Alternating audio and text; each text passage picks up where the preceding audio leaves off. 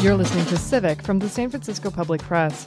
On this edition, we'll hear from an investigative reporter who recently uncovered concerning details about how a top employee at the state's utility regulator was fired after raising the alarm about mismanagement. The utilities were actually just allowed to self report what they thought they owed and then pay whatever they thought they owed. And nobody was really paying any attention to whether or not they were saying that they were owed the, they owed the right amount or whether they were actually paying the right amount. That's basically what was happening. And in the, in the main accounting office, they would get indications that these uh, accruals were owed at the end of the fiscal year rather than say, hey, did you collect this? They would just reset the amount to zero and just kind of assume that everything went what it was supposed to. I'm Laura Wenus, and this is Civic. Civic is underwritten in part by the San Francisco Foundation, which has been acting as a catalyst for change to build strong communities, foster civic leadership, and promote philanthropy in the San Francisco Bay Area since 1948. More at sff.org. After she pointed to millions of dollars in uncollected fees for public services and alleged serious mismanagement problems, the director of California's utility regulator was fired. Commissioners with the California Public Utilities Commission said the director had misled the public and that her actions were questionable. But an investigation by the Bay City News Foundation and ProPublica looked into the firing and found the director had been right about the missing money. The story is titled, She Noticed $200 Million Missing, Then She Was Fired. I talked with a reporter on the story, Scott Morris, about what he uncovered. He's an investigative journalist in Oakland who's been working for the last year through the ProPublica local reporting network in partnership with the Bay City News Foundation. So, before we get into the details of what happened with the CPUC, could you explain the difference between the California Public Utilities Commission, like the actual commission made up of commissioners, and the agency, which has staff and leadership of its own, because we're going to be talking about a top employee of the CPUC and the head of the commission in this conversation, and I want to make sure people understand what those are.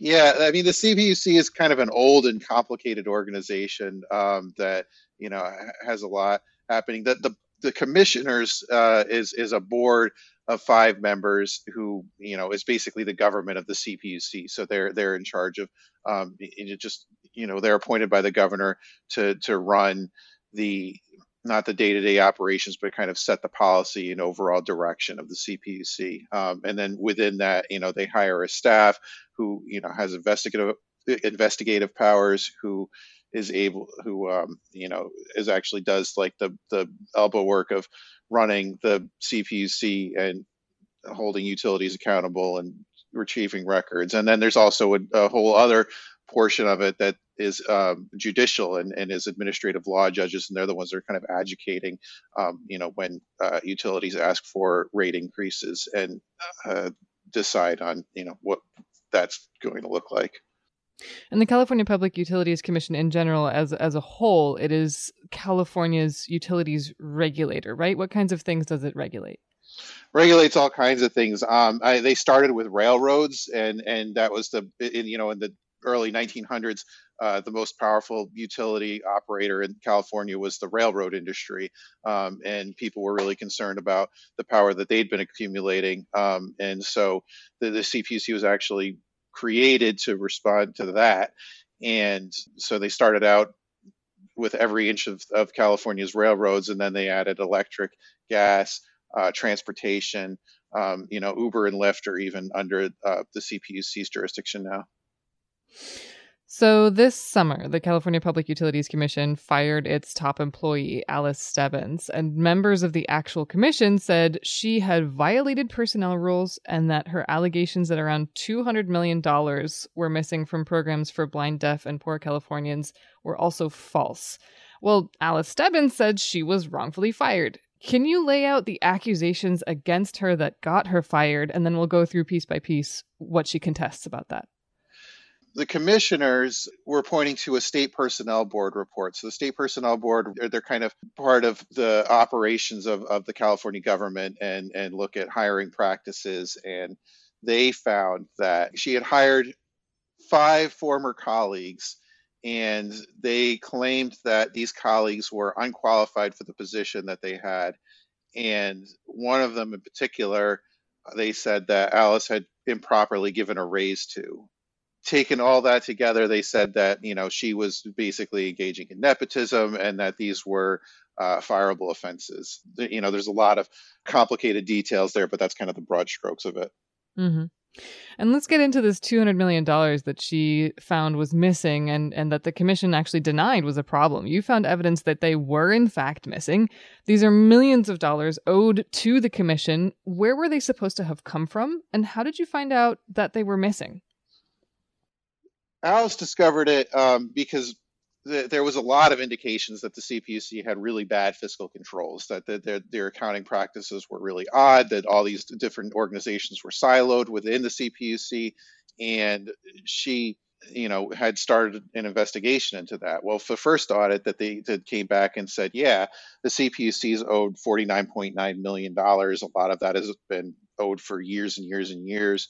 Um, and also, there's a problem with a lot of fees that get tacked onto um, particularly phone bills uh, that are supposed to go to programs aren't actually tracked by the main accounting office. So these fees are tracked by the program. So the the Lifeline program, which provides phone service for poor folks, or the Deaf and Disabled Telecommunications program, which provides for service for uh, uh, phone service for people who are suffering from disabilities, who are deaf, who are blind, uh, a few other programs uh, were owed just millions and millions of dollars, but they weren't tracked in the main accounting office, so they weren't caught by that audit.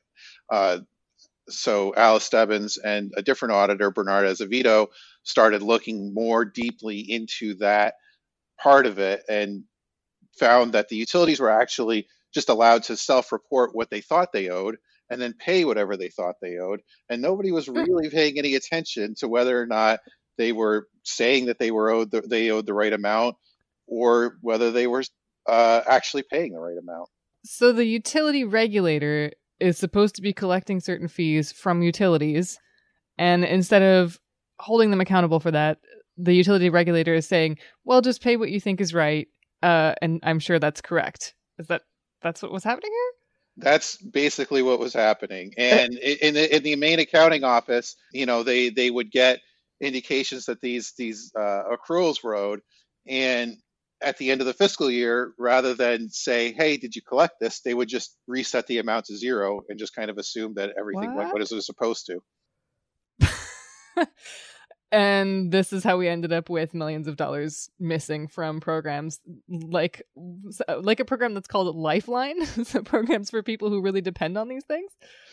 This is this is how they've been managing the money in these programs, um, and and there's a lot of evidence for that and we you know i think the audit like pointed out that the, these fees were self-reported and said hey we can't even tell how much you're owed. We we were 50 50 million in that audit was a starting point because they said all these other programs are still outstanding and and we weren't able to get to all of this so we we actually don't know and, and as it stands 200 million dollars still could be a lowball estimate because you know alice stebbins was working on this investigation and she was fired and she's not convinced that they figured out everything well, there's a bit of a leap there between 50 million that this audit found and 200 million that she says was missing. You did find evidence that it was a full 200 million that was missing. Where where did you see that?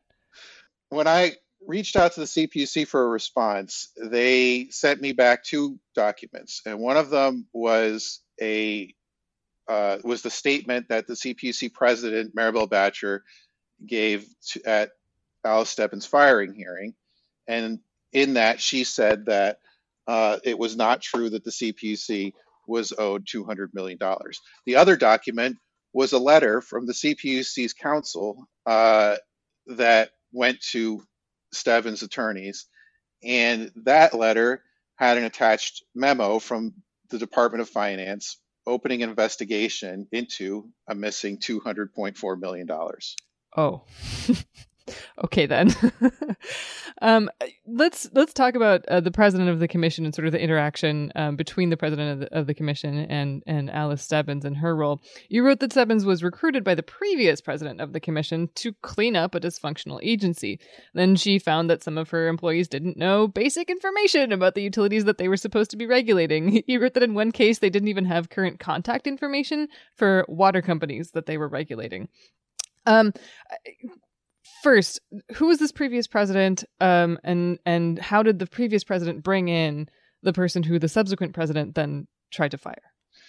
So the previous president was uh, Michael Picker. He was appointed by Jerry Brown um, after a series of scandals involving the previous previous president, uh, and that you know who was communicating behind closed doors with the utilities and uh, ended up having his um, home and office raided by the state attorney general's office. He was never charged with anything, but there was definitely a criminal investigation there.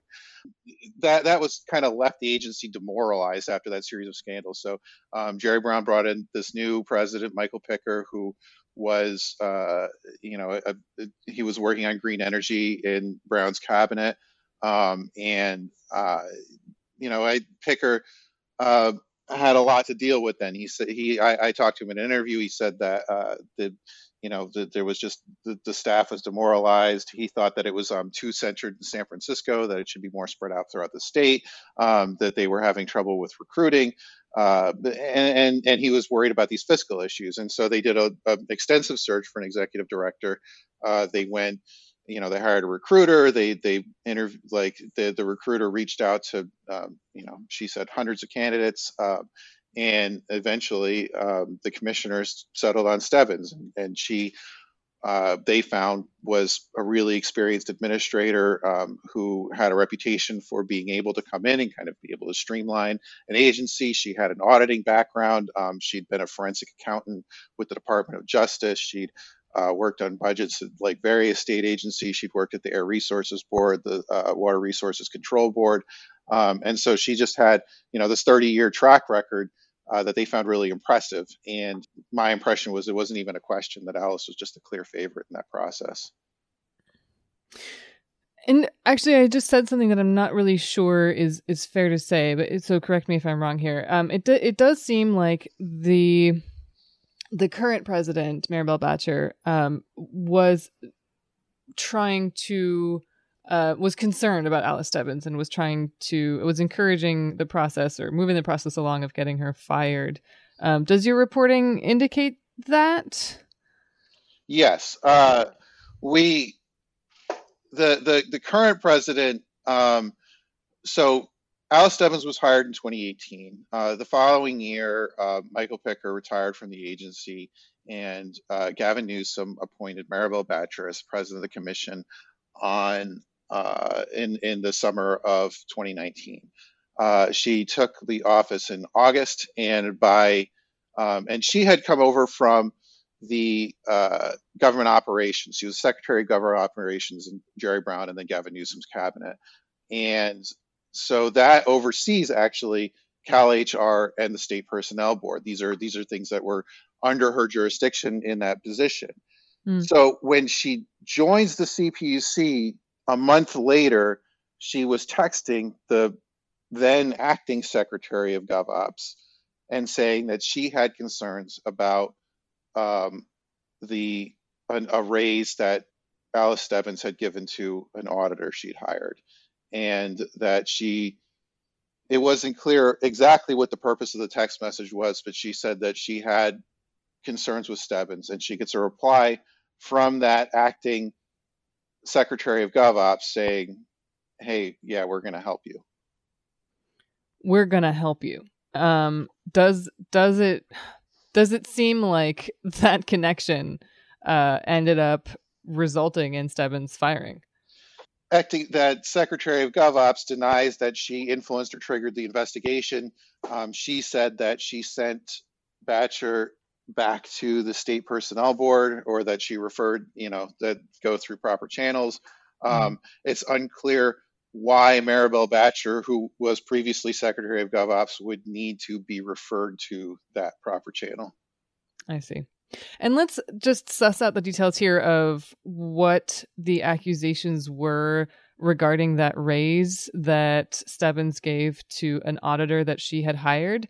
You had mentioned that she was also being accused of nepotism. What did you find in terms of where those accusations came from, what they were, and whether they were supported? Alice had worked with uh, that auditor, Bernard Azevedo, at a previous position.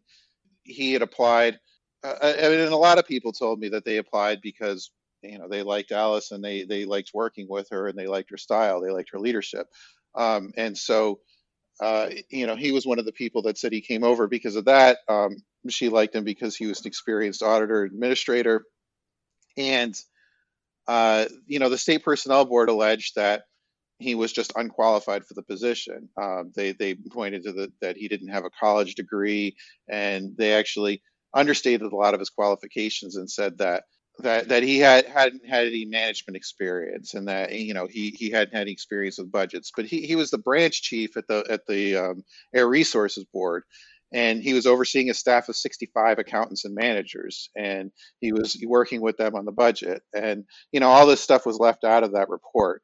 Um, and the you know he he wrote an appeal to the state personnel board that's pending um, but in his appeal he wrote that you know every other candidate had a decade less experience in government than he did. Mm. um, and it had his interview notes attached to it. And you look at the interviews and he's just rated excellent across the board. Um, and they you know and, and other candidates are getting scores like average poor fair.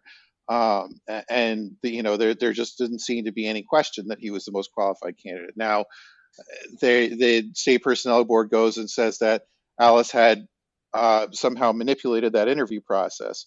But they don't allege that she said anything explicitly stating a preferred candidate. They don't like give any details about how she manipulated this interview process or how she pressured anybody to change the scores.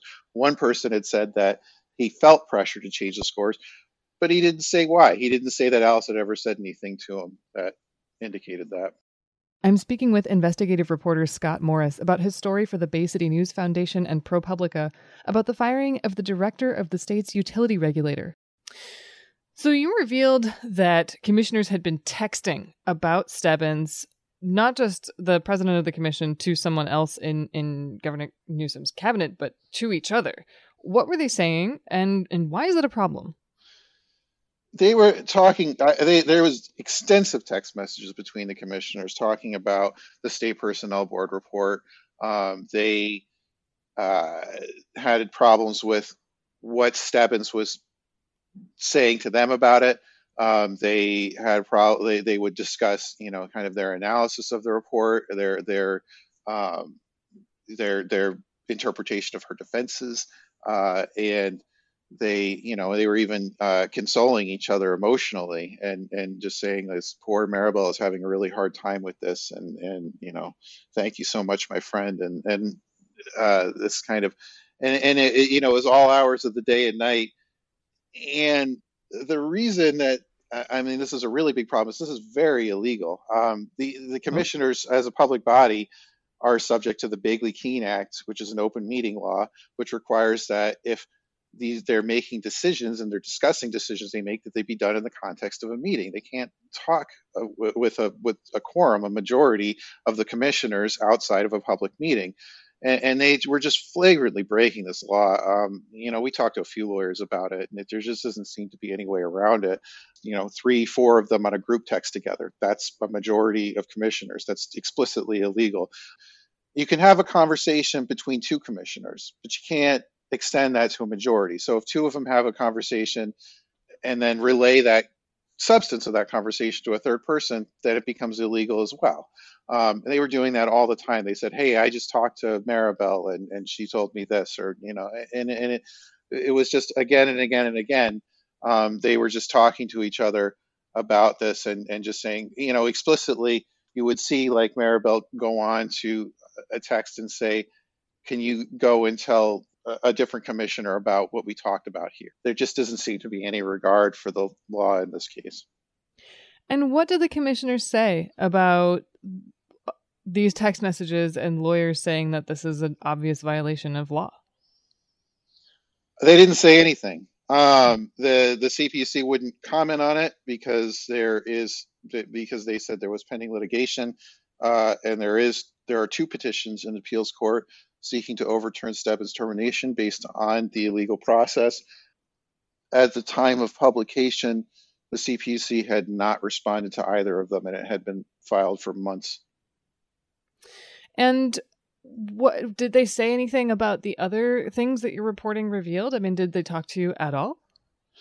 They did. you know, a lot of things that they talked to us about were uh, really inconsistent. Some of the things were outright false. Um, they, for example, uh, the state personnel board report in in a different section that's it, it, said a person was was passed over for a position that went to a less qualified candidate. Um, it wasn't the example we're talking about before; it was a different example. But they said that this person had been passed over for position. When Alice Stebbins was fired, these people, two people, including this person that said they were passed over for position, called in the meeting and said that the the things in the they were in the state personnel board report and it wasn't true. And this person what? said that uh, said in a public meeting that they were not actually running for that position, that they had applied for that position, but they were actually seeking something else and had no intent of taking that position. And they ended up taking a different job later. Mm-hmm. Um, and when I asked them about this, um, they said that it just wasn't true that anyone in the meeting had disputed the facts of the state personnel board report. And, and I mean, this is this is a meeting that was on tape that's you can go on their website and watch it. It's it's very you know it, it was a, a, video conference meeting and there was a long public comment period, and this person called in and clearly says what's in there is not true, huh. and they just didn't seem concerned about that, and and even you know the way they characterized that meeting uh, to me was just a blatant falsehood. Hmm. Um, and, and there was a lot of things like that. And you know, when it comes to the money, uh, they just kind of said their defense appears to be that this is how accounting works. That that Alice Stebbins just doesn't understand accounting. And this is a person who's been an accountant for the state for 30 years, and they just she just doesn't understand how this works and doesn't understand that you know it's totally normal to end the fiscal year with 200 million dollars in outstanding debt I asked them to demonstrate that that had been collected. They said that you know the 200 million dollars was as of the end of the 2019 fiscal year. They said, well, we expected to collect that the following year. And I said, did you collect it? Did can show me evidence that you collected it? I didn't get any. Mm. Wow. and then another person that I imagine you probably wanted to hear from is Governor Newsom, because at the end of the year, at the end of 2020, he reappointed Marybel Batjer this is after your story came out revealing all of this. Did he or his office acknowledge your story at all or have anything to say about why he reappointed her? Uh, I reached out to Newsom's office uh, prior to publication. Um, I kind of got brushed off. Uh, they didn't really want to tell, say anything about Stebbins firing or whether or not they would reappoint Batjer. Since the stories come out, I have not seen or heard the governor say anything about it. And as far as I know, you know, uh, he he doesn't appear to be concerned about it. This is not the first scandal in the CPUC's history. As you mentioned previously, there was an issue with a former president who had to resign after it came out that he and his staff were helping PG&E executives pick the judge for a rate case. The public press has reported about the CPUC um, and its regulation of Uber and Lyft, in which they kept ride-hailing safety data secret and I think that rule was changed after that reporting came out. But could you say a little bit more about some of the previous issues here and, and the history of the CPUC? I mean, the CPUC has has faced uh, allegations of regulatory capture basically since its inception. I mean, they're dealing with massively powerful industries here um, mm. that that just have billions and billions of dollars at their disposal. I mean, that it's PG&E can can throw you know so much money at lawyers to to fight CPUC rules, and there's just been kind of an, an endless tension in terms of you know whether, who who's really running the CPUC, whether it's the people of California or whether it's the utilities, and mm. and, and, I mean you see it in just how the CPUC how how PG&E has been managed. The same problems just keep cropping up again and again and again. I mean, we started this year uh, reporting a lot about PG&E, and then up in the CPC just because of this this scandal broke. But it seems to be a constant challenge to be hold these massive utilities accountable, and the CPC just hasn't seemed equipped to do it. And and that's the thing, uh, you know, back then it was even more explicit because you had that previous president, Michael Peevey.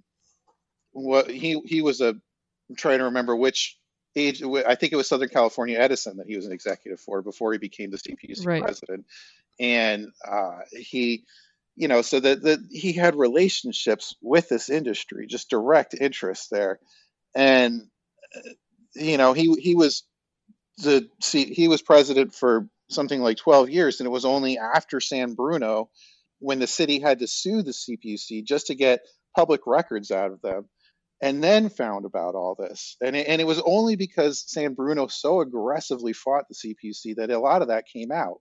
And then it turned out that there was even more going on that the, he was having not only secret meeting secret communications with pg&e but also with edison.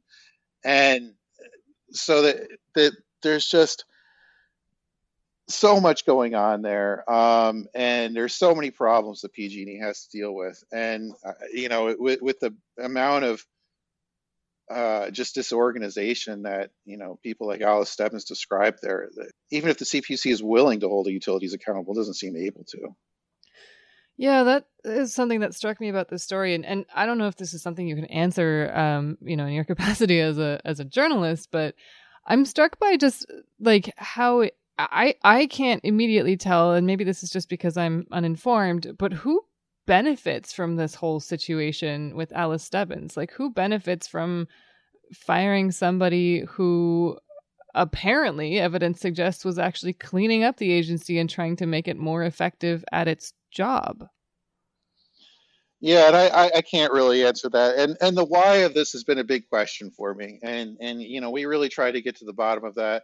Um, I know the Stebbins attorneys have, have raised some allegations that the, the utilities may have have um, actually pressured them to do that. I haven't seen any evidence that that's the case. Uh, I don't know why this happened. I, I and, and it's it's uh, it's the really that's the big outstanding question of this is is why did this really happen? Because the the it seems like the the falsehoods in the state personnel board report should have at least given the commissioners pause, but they were really on track to do this, and and nothing was going to deter them from it. And you know, and and compared to two hundred million dollars in missing money, it, it just doesn't seem like the right priority. You know the commissioners would have to explain their reasoning on this but you know unfortunately none of them would talk to me. Right. So as you mentioned there are some um, lawsuits some appeals against her termination. What happens next? What will you be watching out for? Um, there's a few different things that are coming down. Um, there are uh, you know the, the, there's the petitions that I mentioned um, for the illegal text messages that could overturn her termination. Um, she is uh, she filed a wrongful termination lawsuit in San Francisco Superior Court. Um, so you know that that'll be that could take a while to progress, but that that'll be ongoing. Um, and the, the Department of Finance launched an investigation into the missing money um, from the CPUC, and uh, you know that hopefully will be done in the next couple of months and give some answers about what was really going on there. Well, Scott, thanks for keeping an eye on this. Thanks for doing this investigation and for taking the time to talk with me. Thank you. That was investigative reporter Scott Morris. Find his story at propublica.org. It's titled She Noticed $200 Million Missing, Then She Was Fired. If you missed our previous conversations on this show about the California Public Utilities Commission, check out our podcast with Loretta Lynch, a former commissioner. It's titled Regulation Activist Grid Mismanagement Led to Blackouts. To hear about how the CPUC reversed course on keeping ride hailing safety data secret, look for the episode Some Hope for Ride Hailing Safety Transparency After Unanimous Regulator Vote.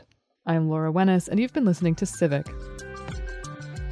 Civic is underwritten in part by the San Francisco Foundation, which has been acting as a catalyst for change to build strong communities foster civic leadership, and promote philanthropy in the San Francisco Bay Area since 1948. More at sff.org.